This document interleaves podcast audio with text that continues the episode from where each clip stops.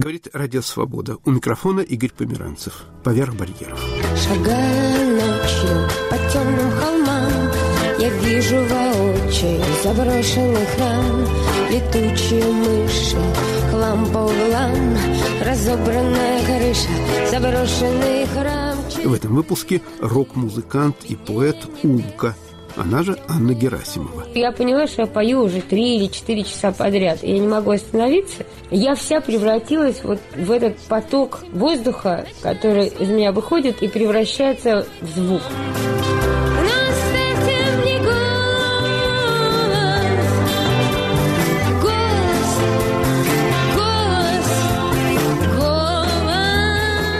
Умка во второй части этого выпуска.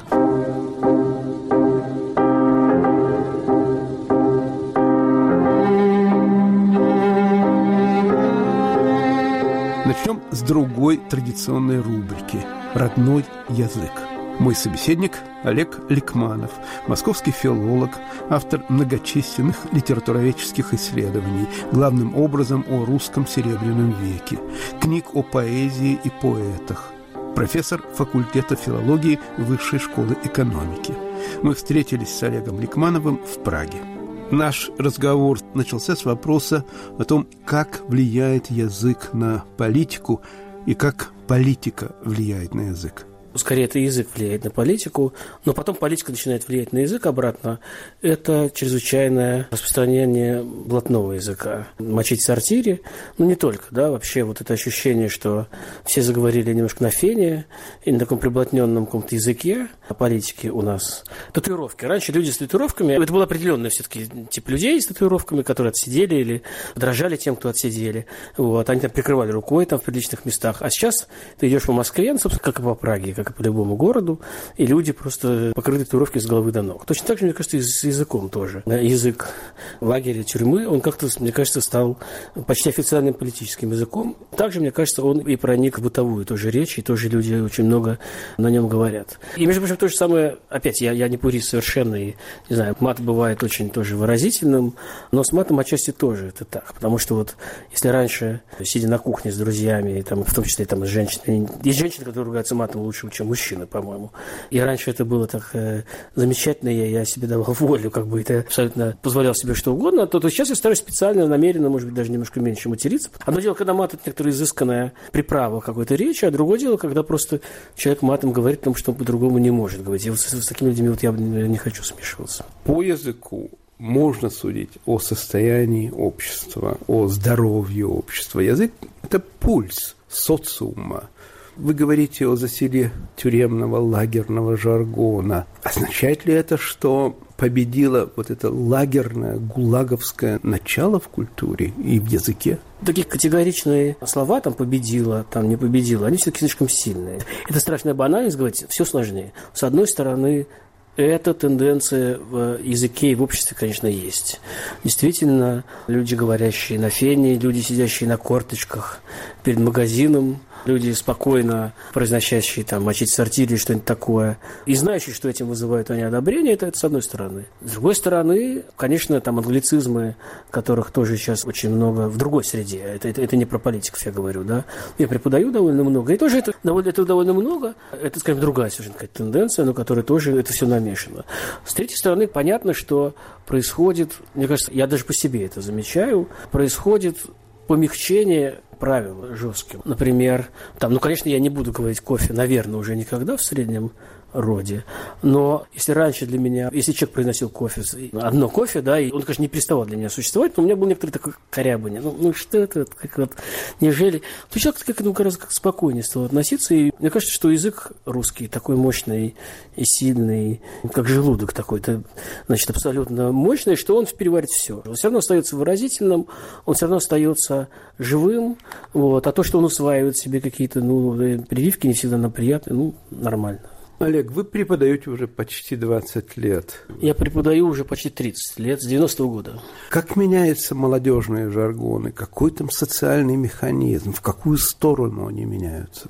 Среди интеллигентных людей и преподавателей принято ругать молодежь. Ну вот, э, в России, по крайней мере, так. Вот, молодые, они совсем там не учатся, литература перестала быть важным предметом в школе, что замечу в скобках. Правда, действительно, конечно, значение литературы уменьшилось очень сильно. Я же могу сказать, что мне скорее кажется, что здесь все неплохо и даже, может быть, хорошо. Потому что, например, когда я учился в школе и потом в институте, то знание английского языка превращал человека ну, в совершенного короля. А он просто становился недосягаем. Девушки падали ему там, куда они должны падать. Вот, потому что, ну, вот искал по-английски все. Спецшкола это обеспечивала, ну, или ты занимался каким-то преподавателем специальным. В общем, сейчас студенты, которые приходят учиться, один или два языка, чаще два, они знают все. Английский знают все прилично, почти. И, соответственно, я думаю, что это, это во-первых, это прекрасно. А во-вторых, это, конечно, возможность гораздо больше читать, смотреть, воспринимать и так далее, не быть рабами, там, не знаю, русского телевизора, ну, чего-то вот такого. Что касается языка, я бы сказал так, по-моему, существует некоторая пропорция, которая всегда была и которая сейчас, ну, понятно, что время изменилось, но которая сейчас остается. Есть, там, не знаю, какой-то не очень большой процент людей, которые говорят прекрасным языком, которые много читают, а это, конечно, главное. Главное – это много читать. Толстого, Достоевского, не знаю, кого угодно, Солженицына, любую фамилию здесь подставьте писателя, который вам нравится, который пишет богатым языком. Вот, их, их не очень большой процент. Есть э, какое-то количество людей, говорящих, ну, таким, ну, средним языком, ну, которые могут высказать высказать свою мысль, когда не хотят ее высказать. Ну и есть какой-то процент людей, говорящих ужасно, в силу разных причин, не научившихся говорить на, на языке. Я думаю, что более или менее это остается. Мне не кажется, что что-то здесь кардинально изменилось, предположим, по сравнению с э, тем временем, когда я учился, то есть с середины 80-х годов. Но вот в силу того, что открылись границы, возникли разные интернеты и так далее, и, конечно, язык, конкретный состав меняется, а по сути, мне кажется, меняется все не очень. Есть какой-то алгоритм изменения молодежных жаргонов? В мое время очень-очень сильно выделялись те группы, которых тогда называли, там, скажем, неформалами. С одной стороны, хиппи, которые говорили гулять на флоту там и, и все такое, да, то есть какие-то вкраплениями английского очень, очень множественными. Это их отличало от остальных. А вы сами не были алдовым я был, нефором? Я был, я был близко. У меня были друзья. О, я могу рассказать одну историю. Я когда учился на втором курсе, я учился в педагогическом институте. В комсомол не вступал, поэтому не, в университете не учился, а был в педе. Я начал до перестройки в 84 году. А когда я вернулся из армии, это был 87 год, то есть вот потихонечку началось какое-то такое вот расслабление, как-то вот уже... Поэтому у нас была преподавательница молодая, которая вела спецкурс по как раз э, языкам, по языкам всяких разных групп, э, да, субкультурных, молодежных. Там нужно было писать курсовую, ну, как обычно будет со студентами все. Но она говорила, что если кто-то из вас принесет запись на магнитофон запишет вот какого-то неформала, который будет говорить на вот таком вот языке, то она ставила сразу зачет. Я что-то протянул, курсовую там не написал, но я, я не очень хорошо в, первые годы учился, в конце хорошо.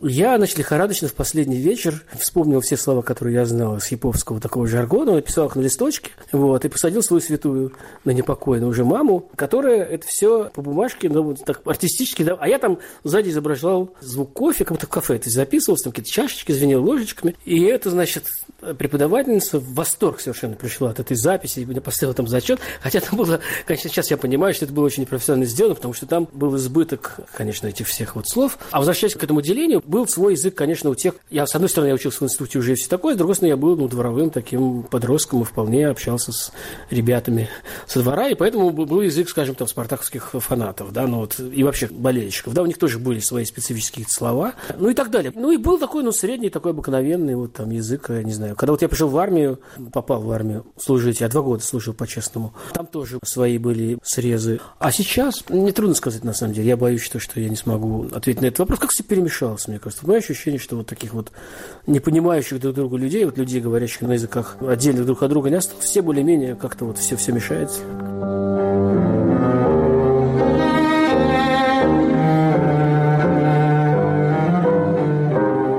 Говорит Радио Свобода «Поверх барьеров». У микрофона Игорь Померанцев. В традиционной рубрике «Родной язык» разговор с московским филологом Олегом Ликмановым.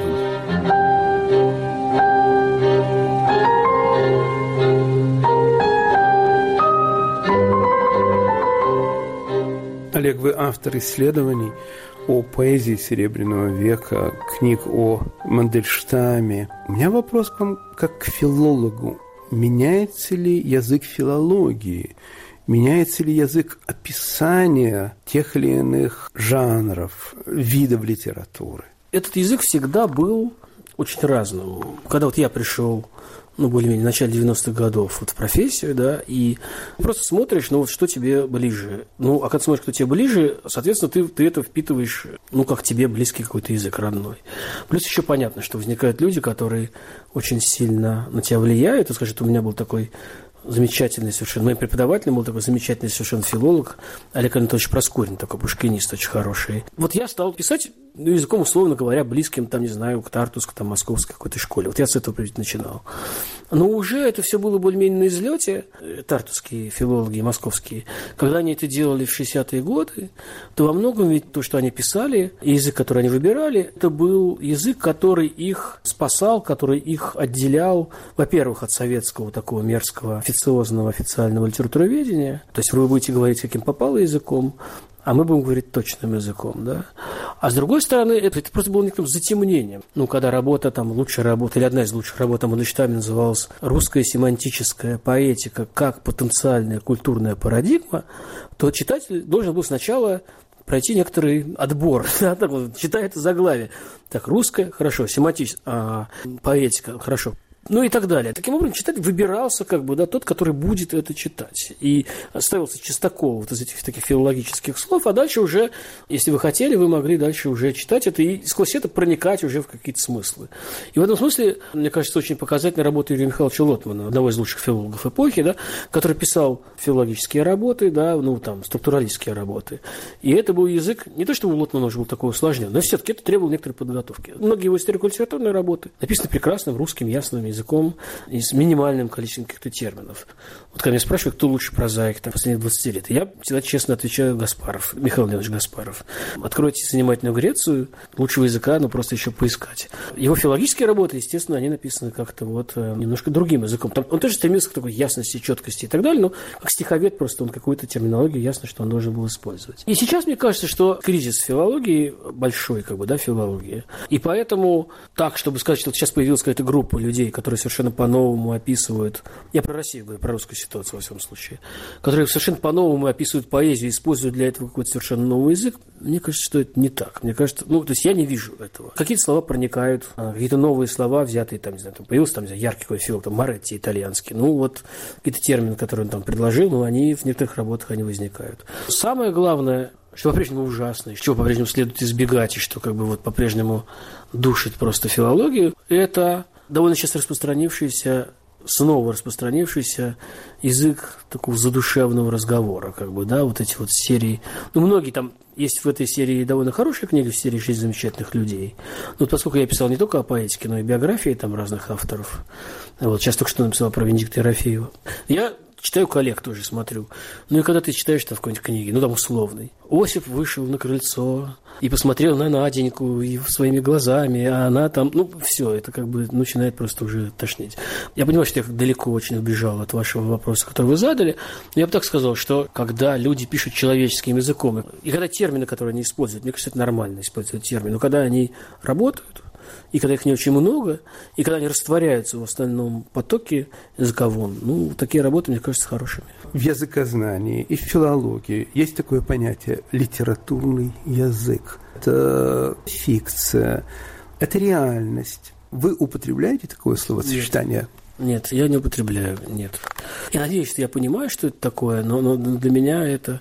Для меня это не актуальный термин. У литературоведов есть другое понятие, другое словосочетание. Язык имя рек, язык Гоголя, язык Пушкина, язык Шекспира. Вы пишете о Мандельштаме. Для вас вот это понятие язык писателя – это реальная материя? Конечно, но вот эта материя абсолютно реальная. Только язык Мандельштама отличается кардинально от языка Ахматовой или, или, или Хлебникова. Это язык позднего Мандельштама, автор воронежских стихов, и язык Мандельштама раннего, стихов, написанных там для, для книги «Камень», там, и даже «Тристи». Это очень разные да, организмы. Лукаво, я бы сказал, отчасти, зная, что это тоже Мандельштам, можно найти какие-то общие точки, какие-то, ну, естественно, общие слова, общие, общие ходы, которые делает ранний, скажем, Мандельштам, по сравнению с Мандельштамом поздним. Я сейчас говорю не как филолог, а как, не знаю кто, как читатель, скорее, стихов. В определенный момент, вот после того, как совершилось то, что совершилось, то есть после сталинского стихотворения, после этого жуткого для него пребывания на Лубянке, вроде бы мягкого, то есть вроде бы спасавшего, но все равно для него страшного переезда в Чердень и попытки самоубийства, когда он выпрыгнул из окна просто. Не произошло, это можно назвать разными словами. Надлом, слом, изменение какое-то кардинальное. И ощущение, ну, мне, ну, которое любой читатель просто испытывает от чтения стихов позднего Мандельштама, да, что это какой-то поток, ну, вот какую-то дырочку пробили в, в мозгу. Из этого мозга хлынул поток уже неконтролируемых каких-то слов, да, и каких-то сцеплений семантических. Вот такой покойный замечательный филолог Юрий Шлевин называл эту поэтику неконвенциональной поэтикой. То есть, когда человек перестал заключать конвенции, такие договоры на разных уровнях с читателем. Там в сухой реке там пустой челнок плывет, ну, это сухая река, это ну, самый простой пример, да, какая сухая река. Эти, эти конвенции уже больше не соблюдаются, и вот начинается вот такая вот, отчасти безумная, отчасти такой вот наплыв наверное, языка у Мандельштама. Это можно, наверное, увидеть в его некоторых ранних текстах, но, но, но, но в поздних это очень густо, и, и, конечно, никто, кроме Мандельштама, этого не может, да, никто этого не делает. Как лучше это называть? Языки Мандельштама или язык Мандельштамов? Нет, я думаю, что это язык Мандельштама в разные периоды, просто его, его творчество четко бьется на разные периоды, да, то есть, скажем, сначала Мандельштам, ну, там, условно говоря, символист, то есть 1908 там, по 12 год, потом 12 по какой-нибудь там 15 или 16 год, это так мистическая поэтика с таким четким, с ясным, с архитектурным стилем, там дальше, начинаешь читать все усложняется, но, но на поверхности, по крайней мере, это так. Потом начинается то, что Лидия Яковлевна Гинзбург называла поэтикой ассоциаций, уже язык усложняется еще. То, что началось в Воронеже, то есть с 1935 года, с 1935-1937 года, это вот такой небывалый Мандельштам, Мандельштам, нарушающий всяческие конвенции. Вы сказали, что вашему сыну 25 лет. Да. Вы говорите на одном языке, у вас есть общий язык? Да, конечно. Сразу я представляю себе фильм своего сына, который сидит и слушает сейчас эту программу и говорит ха-ха-ха. Ну, потому что понятно, что, конечно, во всегда хочется говорить с, э, не с молодежью, не задрав штаны бежать за комсомол, не с, вообще с молодежью, с некоторой абстрактно говорить на одном языке. Вполне я доволен э, своим возрастом и своим... Нет, не положением, не, не собой, но как бы, да, ну, я хочу говорить на том языке, на котором я говорю. Но конкретно, конечно, когда ты имеешь дело с сыном, хочется говорить с ним на одном языке. Ну, и как-то так с детства у нас вышло, что мы дружим, очень дружим. То у нас есть тоже свой язык. Ну, как всегда это и бывает, собственно говоря, какие-то словечки, шуточки, подколочки, да. Вот сейчас у меня там, не знаю, я женился, и, слава богу, вот моя жена, она тоже вошла в этот, я надеюсь, что вошла в этот мир, да, это мой сын учится во Франции. И вот когда он приезжает, вот сейчас он ко мне должен приехать а, скоро в Москву, знаете, вот человек переступает порог, а мы начинаем ну, друг друга проверять отчасти, да, вот. вот. Ты помнишь еще язык, ты помнишь еще, да, вот это. И дальше, ну, обычно бывает так, что этот поток, взаимный поток слов, получается как-то очень идеально, как бы, но, но, но вот у меня ощущение такое, кажется, да, кажется, общий язык есть. Хотя, конечно, иногда я думаю, что и для него то, что я говорю, и как я говорю, ему кажется устаревшим и не очень актуальным, но он вежливый мальчик, этого не говорит. Иногда, наверное, так вот я сразу не вспомню, но и его, Особенно, когда он оказывается в среде, ну, не мы вдвоем, а да, он среди своих ровесников, что-то, что я слышу, меня, мне кажется, не то, что меня коробит, мне кажется, чужим для меня, да, другим. Но все равно мы находим, да, вот мы находим, есть какие-то точки, в которых мы совпадаем с ним, я надеюсь, и дальше будем совпадать.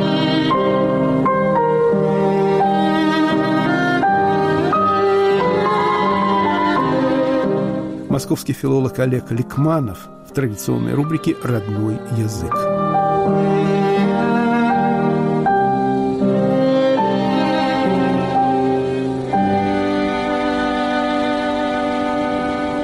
Говорит Радио Свобода. Поверх барьеров. Продолжаем передачу. И еще о культуре тленной и нетленной. Историки культуры любят говорить о смерти культуры – Пока что их прогнозы, будь то приговоры театру или роману, не материализуются. Другое дело, когда речь идет о конкретном произведении искусства, предмете, представляющем культурную ценность, книге, картине, компакт-диске. О них и пойдет речь в передаче Ирины Колесниковой.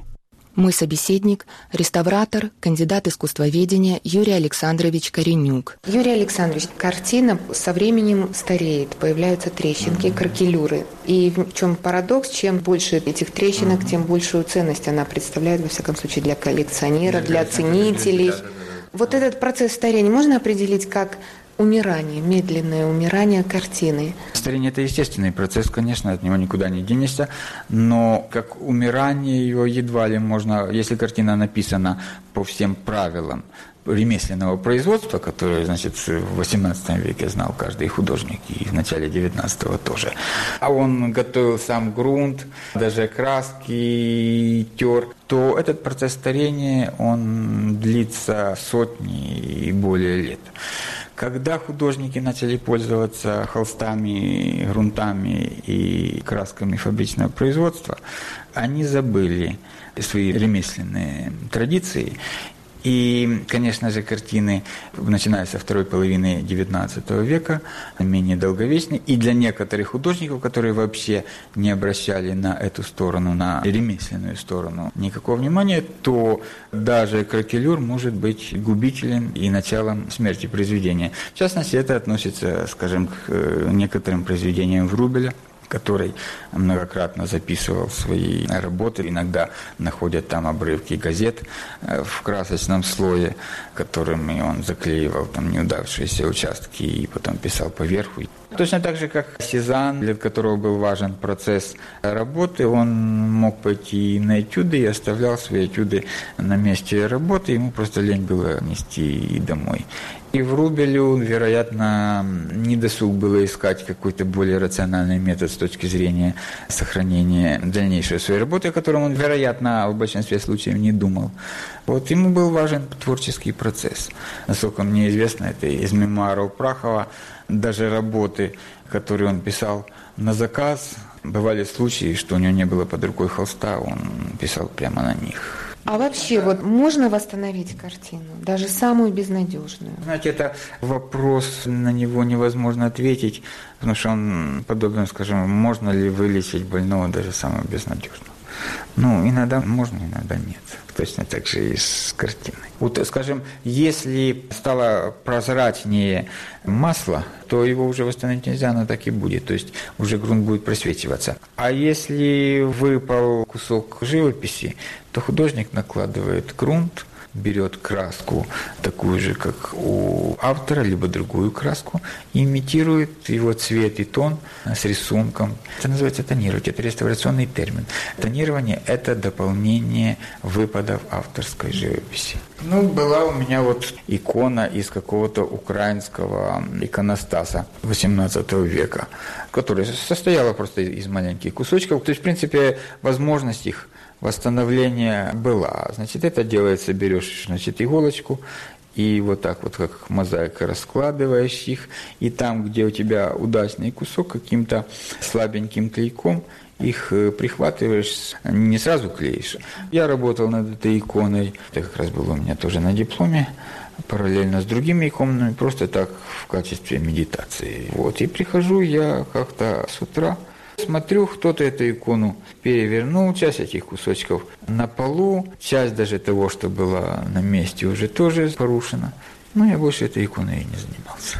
Печально. То есть это вот в моих руках умерло. Станковые произведения все-таки они находятся где-то в более или менее нормальных условиях. А вот в монументальной живописи этот процесс, к сожалению, в последнее время все убыстряется. Скажем, росписи рубежа 11-12 века в Остерской божнице в Остре, ну там памятник этот был разрушен, еще разобран в 18 веке. Это церковь Святого Михаила в Остре по-моему, Черниговская область, возле Козельца, 70 километров от Киева. Там сохранилась одна алтарная апсида, и там фрески.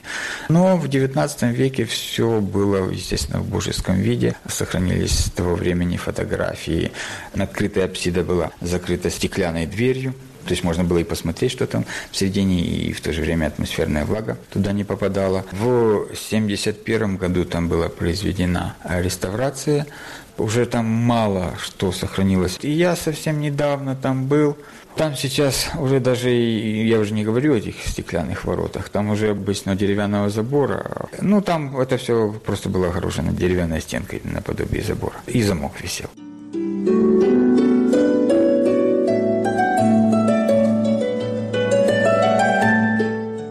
Говорит Радио Свобода. «Поверх барьеров». Вы слушаете передачу Ирины Колесниковой о культурных ценностях, которые могут быть утрачены навсегда.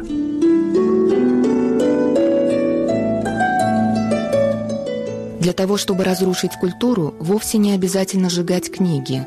Надо, чтобы люди сами перестали читать их, говорил писатель-фантаст Рэй Брэдбери. Ну вот здесь возникают как раз вопросы, на которые люди не хотят отвечать, не хотят думать даже в эту сторону. Первый вопрос, нужно ли вообще сохранять культурное наследие? Ну, я бы ответил так, как отвечают в Одессе, неприлично. Вопросом на вопрос. Отдаете ли ваших детей в школу? Что, если вы их туда не пустите? Кем они вырастут? Ответ тоже есть. Дети в Индии, которые заблудились в джунглях, становились дикарями. Валентин Кузьмич Пономаренко – один из первых программистов Советского Союза. Сейчас занимается электронной реставрацией редких книг, рукописей, картин. Я как программист хорошо знаю внутренние мифы, наши профессиональные мифы. В частности, сохранение на века в электронной форме. Это могут быть тексты, изображения, звуки, видео. То есть все, что мы создаем. Почему мифы? Во время разработки программ я попытался оценить еще, а, собственно, сколько времени у нас осталось для этой работы и сколько нужно потратить, какую трудоемкость. Оказалось, что, во-первых, разрушение происходит сейчас намного быстрее, чем реставрация. Пример. Наводнение в Европе в 2002 году. В Праге затоплена национальная библиотека. Больше миллиона единиц хранения. Когда я заместителю директора этой библиотеки объяснил, что они уже не спасут из того, что затонуло всего, он э, был в шоке. Потому что я оценил, опять-таки, инженерный подход, трудоемкость по обычному сканированию. Оказалось, 10 тысяч человек лет требуется только для того, чтобы получить копии электронные. Кстати, им выделили мясокомбинатовский холодильник для того, чтобы медленно вымораживать эти мокрые затопленные книги и рукописи. При этом минимальное происходит искажение в материалах. В течение года они должны были выморозить, а после этого применить наши программы по электронной реставрации изображений, а потом уже по подстраховке на компьютерах. Сейчас они заканчивают этот процесс. Они заморозили сразу, а потом медленно с сухим морозным паром выходит влага из книг. Допустим, нашлось 10 тысяч реставраторов и 10 лет в распоряжении, и вся техника, которая требуется, и зарплаты. Но работы людей, которые исследовали компьютерные носители информации, показали, что фирмы, производители компакт-дисков, и других запоминающих устройств завышали качество своих продуктов. Они говорили, что можно на компакт-дисках сохранять на сотню лет. На Дальнем Востоке провели исследования, там, где тропический влажный климат, поведение компакт-дисков в их условиях. Оказалось, что там существует грибок, который с большим удовольствием поедает компакт-диски. И время хранения может составлять 6-8 месяцев. В хороших условиях можно рассчитывать на 2-3 года хранения а дальше разрушается физический слой, даже если нет грибков. То есть ничего прочнее бумаги пока человечество не придумало? Придумало. Теперь уже есть металлы и сплавы, это титановые сплавы, которые в состоянии в любой агрессивной среде сохранять текст, который на нем будет выгравирован лазером на протяжении сотен лет. Мы разговаривали с сотрудниками отдела информационного обеспечения Конгресса Соединенных Штатов и обсуждали вопросы создания электронных библиотек. Это было в 1992 году, когда слово «электронная библиотека» еще было само по себе новым. И только в 1995-м, когда Конгресс приказал, ЮНЕСКО, которая еще в 1992 году объявила программу «Память мира», стучалась во все двери – и, в частности, достучалась до американцев. Они откликнулись на этот призыв только тогда, когда им объяснили, что это экономически выгодно, на этом можно заработать. И уже примерно в 2000-м на этом стали зарабатывать десятки миллионов долларов. Валентин Кузьмич, скажите, пожалуйста, какой вы вкладываете смысл в эту знаменитую фразу «рукописи не горят»? Это лукавая фраза. Все горит. И рукописи, и города, и целые народы. Валентин Кузьмич, в ваших работах я часто встречаю ссылки на научную фантастику. Какой сюжет вам кажется более реальным в плане книг, будущего книг, сохранения информации? 451 градус по Фаренгейту Рэй Брэдбери описал буквально нашу ситуацию, когда целенаправленно разрушалась культура, и когда энтузиасты по крохам сохраняли в своей памяти то, что можно было успеть сохранить, с тем, чтобы передать детям и внукам.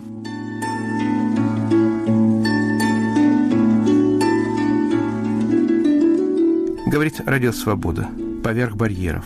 Вы слушаете передачу Ирины Колесниковой о культурных ценностях, которые могут быть утрачены навсегда.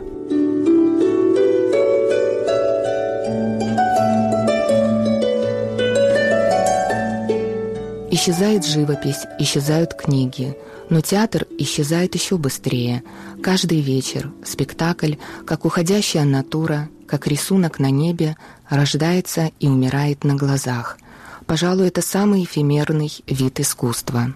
Мой собеседник – художественный руководитель и директор Киевского академического театра драмы и комедии Эдуард Маркович Метницкий. Эдуард Маркович, сколько спектаклей вы поставили? 152. У вас нет чувства сожаления от того, что все это в прошлом, потому что никакая видеозапись не передаст той атмосферы, вот есть такое выражение «душа театра». Мне кажется, душа театра, она в живом спектакле. Душа театра в людях. Каждый человек несет в себе частицу этой общей души.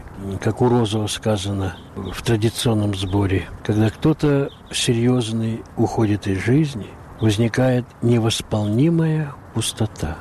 Это правда. Это при том, что в принципе я мизантроп. Я людей не люблю, в принципе. А вот по поводу сожаления, что это в прошлом? Так э, жизнь в прошлом. Что ж тут сожалеть об отдельных спектаклях? Мне рассказывали такую историю, что на генеральном прогоне, а генеральный прогон в театральной практике – это почти что премьера для театральной общественности, для родственников, просто хороших знакомых.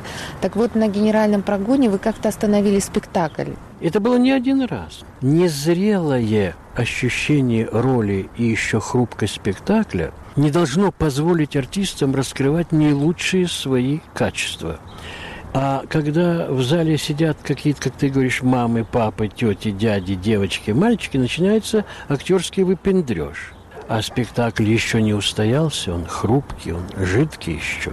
Оно еще, как говорят, не схватилось.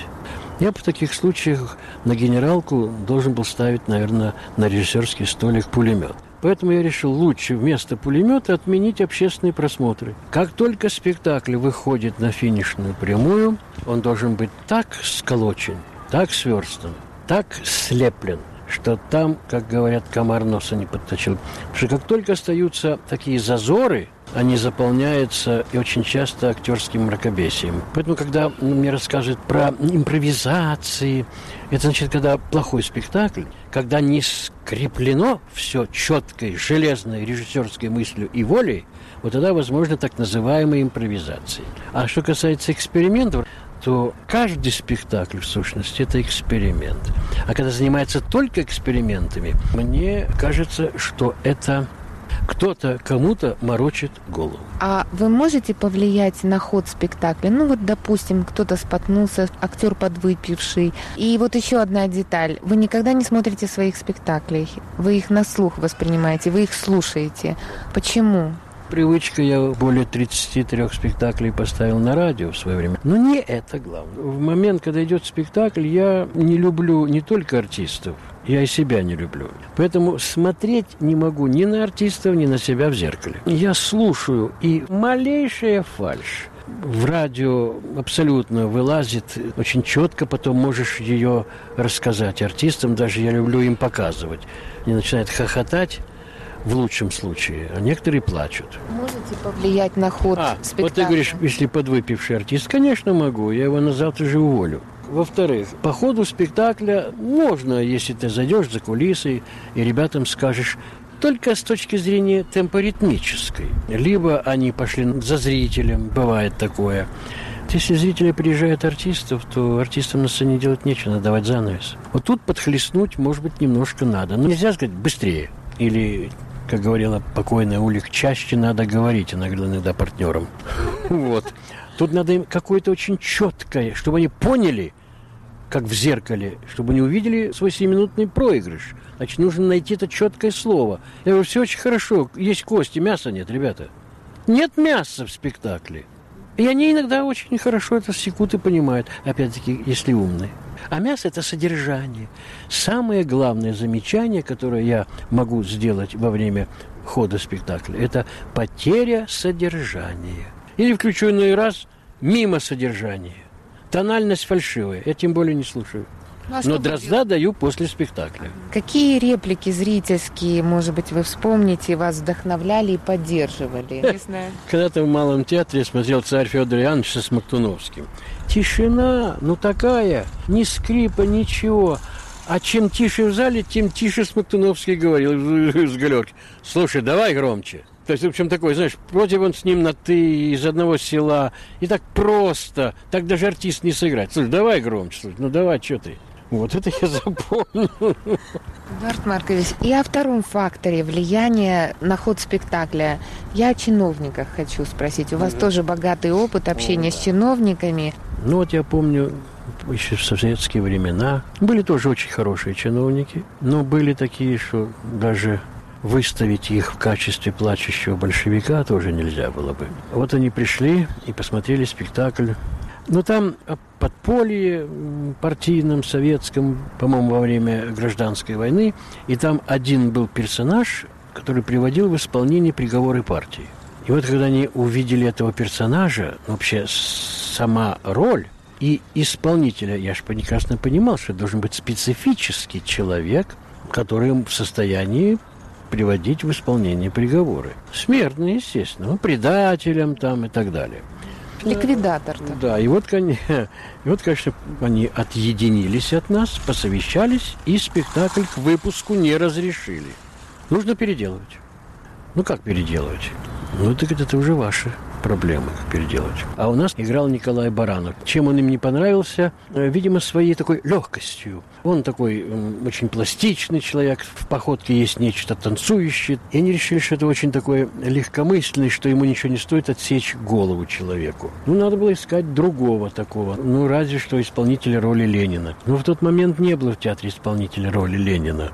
А Сталина этот тем более не пропустит. И мы отложили спектакль. Он пролежал до весны, где-то месяца 3-4. И мы в том же виде возобновили репетиции, восстановили спектакль, показали. Но уже солнышко грело, уже тепло было, конец апреля, они пришли, первый акт посмотрели, ну теперь совершенно другое дело. Поменялось. Это я шучу время года. В обществе что-то поменялось. Но это было где-то уже под перестройку. Как же эта пьеса называлась? Ну, на молдаванке музыка играла. Это, я помню, мы на Молдаванку приехали в Одессу на гастроли и открывали гастроли этим спектаклем. Публики было, боже мой, пришли, весь одесский бомон, парфюмерия разных, так сказать, фирм, весь зал ароматизировала. А выходили все, не думаю, что это партийное подполье. Это им в голову не пришло. И я помню, чудная фраза, такая тишина, все выходят. Ну, одесситов сделали. Такого же быть не может. Одесситы сами делают, кого хотите. И вдруг они ходят, ну и сделали нас. Эта фраза дорогого стоит. Правда, второй раз мы уже не отваживались пускать этот спектакль. Больше мы его не играли в Одессе.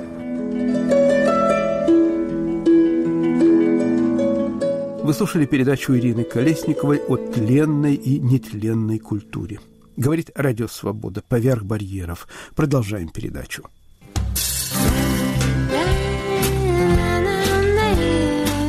Мои любимые пластинки. Рассказывает и поет Умка, рок-музыкант, поэт. Умка – это артистический псевдоним. Настоящее имя Умки – Анна Герасимова. Ну, я вообще много пела всегда, и мне петь больше нравится, чем играть, а играю я просто как аккомпанемент. Пианино для этого, конечно, совершенно не годилось. И когда я немножко это в ум вошла, родителям сказала, что я больше на пианино заниматься не стану. И попросила, чтобы мне купили гитару. Это мне было лет 12-13. Мне купили гитару довольно плохую. Какую-то за 7,50 что ли. Я на ней как-то выучилась играть самодельным образом. Я стала петь, ну, то, что слышала. Акуджава, Высоцкого, там какие-то дворовые песни. Ну, в общем, все, все, что я могла. Я подобрать я могла все, потому что, ну, я по слуху нормально играю, я подбираю по слуху. Стала все ну, петь, что вот, приходишь в компанию какую-то, там все поют, играют. Ловишь какие-то песни, сразу на лету начинаешь их тоже играть, петь. И как-то мы поехали после первого, что ли, курса. Я училась в институте на отделении перевода с литовского языка. И меня родители устроили от Литовского института языка и литературы в Вильнюсе поехать собирать фольклор. Там такая была симпатичная молодежная компания. Как-то мы весело проводили время. Я не помню, была у меня с собой своя гитара или там была гитара. Вот не помню просто. Но во всяком случае я там очень много играла и пела. Вот мы с девочкой литовской с одной сидели. Там мы жили в школе летом, пустой школе. Там был такой актовый зал. И мы с ней сели в этом актовом зале. Я ей песни стала петь. И я пела, пела, и вдруг я ощутила очень странную вещь, которую вот я сейчас часто чувствую. То есть, что я просто как-то не то что взлетаю, а я вся превращаюсь вот в этот голос. Еще такая хорошая акустика в спортзале пустом. Там деревянный пол, вот эти голые стены. Ничего, никаких стульев нет, ничего, мы просто сидим с ней на подоконнике. И я и пою подряд все, что я знаю. И голос так звенит. И вдруг я пела, то я поняла, что я пою уже три или четыре часа подряд. И я не могу остановиться. Я вся превратилась вот в этот поток воздуха, который из меня выходит и превращается в звук. Шагая ночью по темным холмам, я вижу воочию заброшенный храм, летучие мыши, хлам по углам, разобранная крыша, заброшенный храм, четыре луны в глубине небес, далекий лес, просвеченный звездами, темные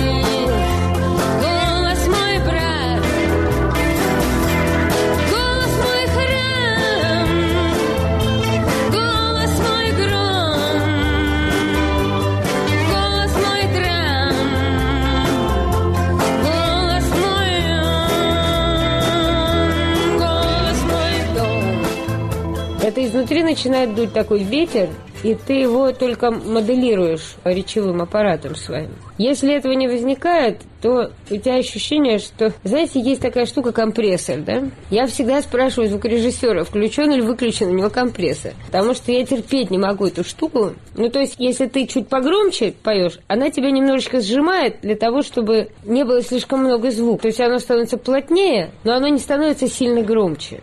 И вот если я не превращаюсь в этот ветер на концерте, то у меня ощущение, что у меня встроенный компрессор какой-то, причем плохо настроенный, который меня сжимает тут где-то. И в результате выходит, ну да, какой-то звук там. И, может быть, посторонний человек не отличит, что это не вот этот вот волшебный ветер, а какая-то другая вещь. Но я-то знаю, это иногда от плохого звука бывает, от глупого звукорежиссера. Просто от какого-то плохого состояния. Но вообще оно обязано обязан возникать этот ветер. Оно не выбирает где. Просто падает с неба в тот момент. У меня такое ощущение, что там, где эта разнарядка происходит, на кого в данный момент эта штука упадет, там как-то не смотрят на нас совершенно. Там у них список фамилий есть. Э, Так, сейчас вот этот. А чем он сейчас занимается, за ним никто не следит, собственно. Может хоть на голове стоять, хоть, не знаю, трахаться, хоть спать, хоть есть, хоть отправлять естественные надобности. В этот момент его буц, и ну, ничего не поделаешь, приходится принимать. То есть я знаю, как это делается, но я могу только показать. Мне очень важна реакция аудитории. Я все время пасу, что происходит. Я всегда знаю, кто где, если вдруг закурил. Я всегда вижу, кто разговаривает, мне мешает. Я тогда начинаю себя ощущать учительницей начальной школы. Я очень люблю быть известной, да. Я очень тщеславный человек. Если я была бы лесом, я была бы хвойным лесом. Если я была бы кошкой, я с людьми бы жила.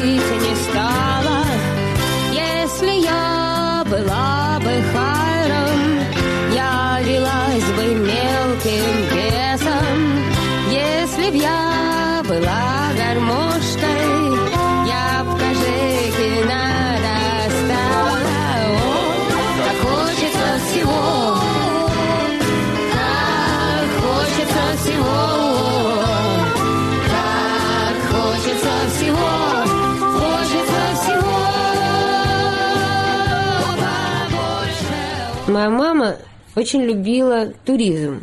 Моя мама принадлежала к тому поколению, у которого молодость пришлась на послевоенные годы.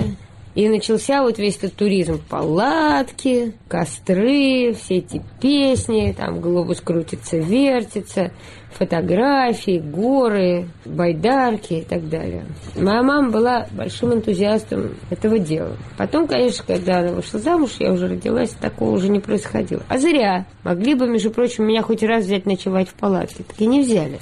Только рассказывали. Ну, я, видно, хилом была действительно ребенком, и они как-то боялись.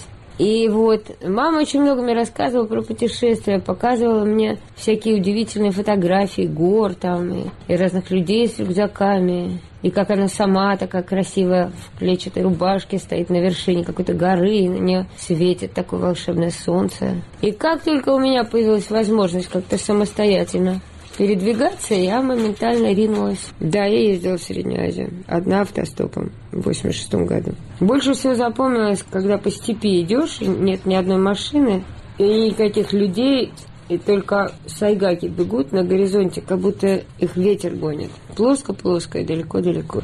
В машинах я спала, то есть я не спала, я просто ехала и кемарила там. Я же считала, что я двужильная, я и была тогда двужильная. Сейчас вот, наверное, полуторажильная уже. Хотя, если сравнить с какой-нибудь тетенькой, которой 50 лет, наверное, все-таки двужильная. Дорога пришла к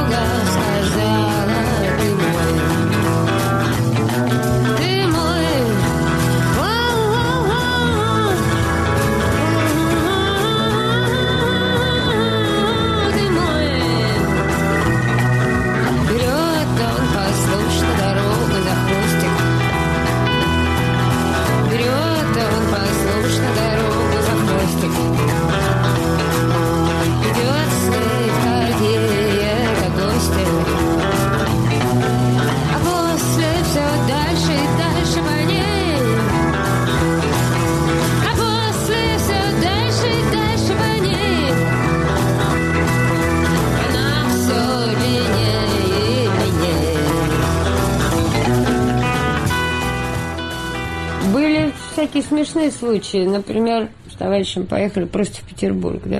В Питер, в Ленинград из Москвы. И Он такой был волосатый, бородатый, и с ним очень плохо брали, хотя мы с ним много автостопом проехали. И мы с ним идем, идем, и уже что-то шли-шли, доехали к вечеру только до Валдая до какого-то. А у меня на следующий день концерт был в Питере. Я уже тогда играла концерты, но все еще ездила автостопом. И мне надо было к вечеру, все-таки к ночи обязательно добраться. Я говорю, давай с тобой, Вов, разделимся. Ты отдельно пойдешь, а я отдельно, и кто скорее доедет. Потому что вместе нас никто не берет. Он говорит, ну давай. Ну, я как-то вперед почапала. Я не помню, уехал он или не уехал, наоборот, он стоял. Я помню, что я уже одна иду. И иду я в гору. Так, под Валдаем, там такие холмики. Я забираюсь в этот холмик, забираюсь и думаю, как же меня все насточертело мне. Зачем я опять куда-то поперлась? Чего я опять здесь хочу? И как я себе жизнь усложняю? А потом я шла-шла, и вдруг я подумала, на самом деле, как все хорошо. Я иду, тепло, начало мая. В принципе, можно спокойно идти всю ночь. Ни дождя, ни снега. Я чувствую полную свободу. Меня никто не держит за хвост. Я пою свои песни, никто меня не мучает. В конце концов, ну подумаешь, машина не ловится, какая ерунда. И так мне хорошо стало весело, и вдруг я вижу, что из-за холма в эту сторону ко мне задом пятится машина и останавливается и говорит, ты куда едешь там? Типа я говорю, да я вот что-то в Питер. Ну садись, поехали. И все, и мы проехали с ними до Питера. Прямо они меня довезли до места. Такое везение, но при этом это произошло потому, что мне понравилось то, как все происходит. Ни дома, ни ни дня, ни часа. Есть только свобода, есть только трасса. Ты молишься Марту, ты молишься Марту, ты едешь Тарту.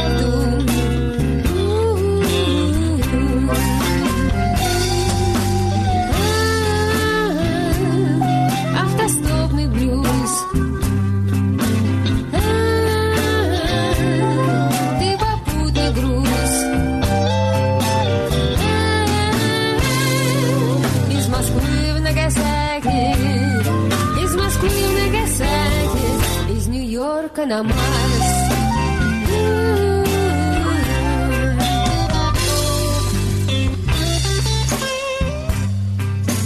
Мне нельзя что-то разрешить или не разрешить. Просто довольно неудачно вышла замуж какой-то второй раз, например. И некоторое время ничего не пела и не сочиняла.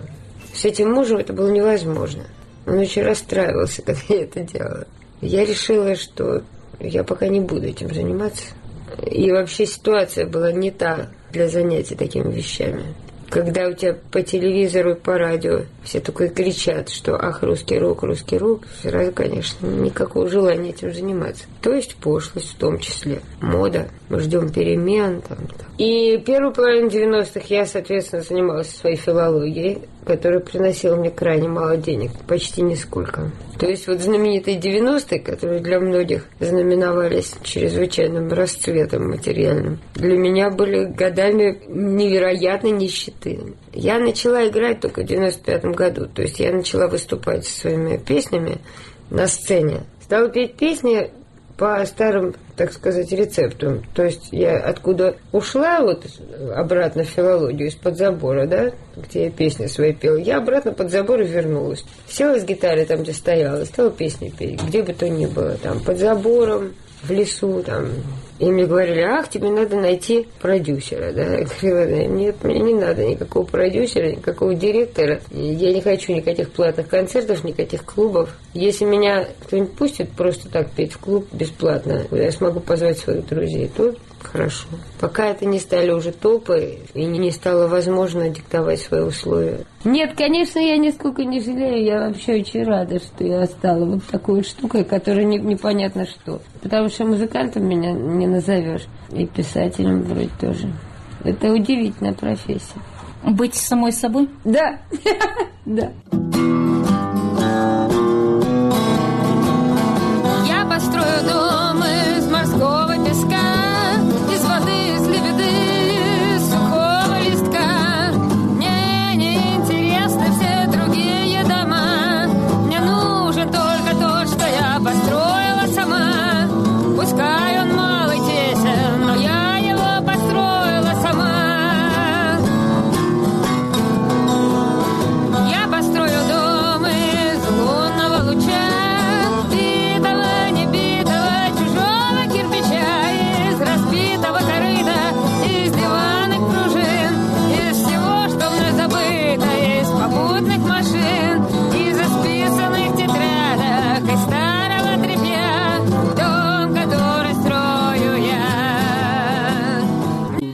Она Анна Герасимова в рубрике «Мои любимые пластинки». Запись Екатерины Лушниковой.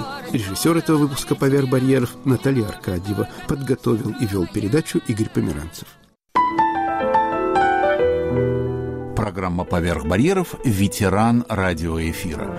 Она включает в себя выпуски мифов и репутаций, алфавита и инакомыслия, учителей и се-ла-ви. Воскресенье в полдень с повторами в 17 и 21 час по Москве.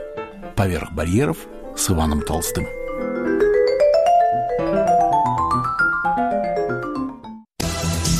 Говорит и показывает Радио Свобода. Это программа «Лицом к событию». Здравствуйте. У микрофона Елена Рыковцева. Лидеры общественного мнения под огнем ведущего «Радио Свобода».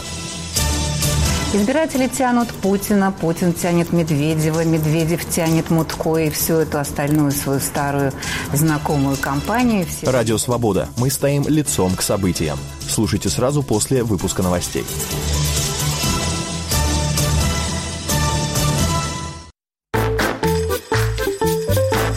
Кто из политиков сделает вас богаче? Я всегда за Владимира Владимировича Путина, больше ни за кого. Ну и Жириновский.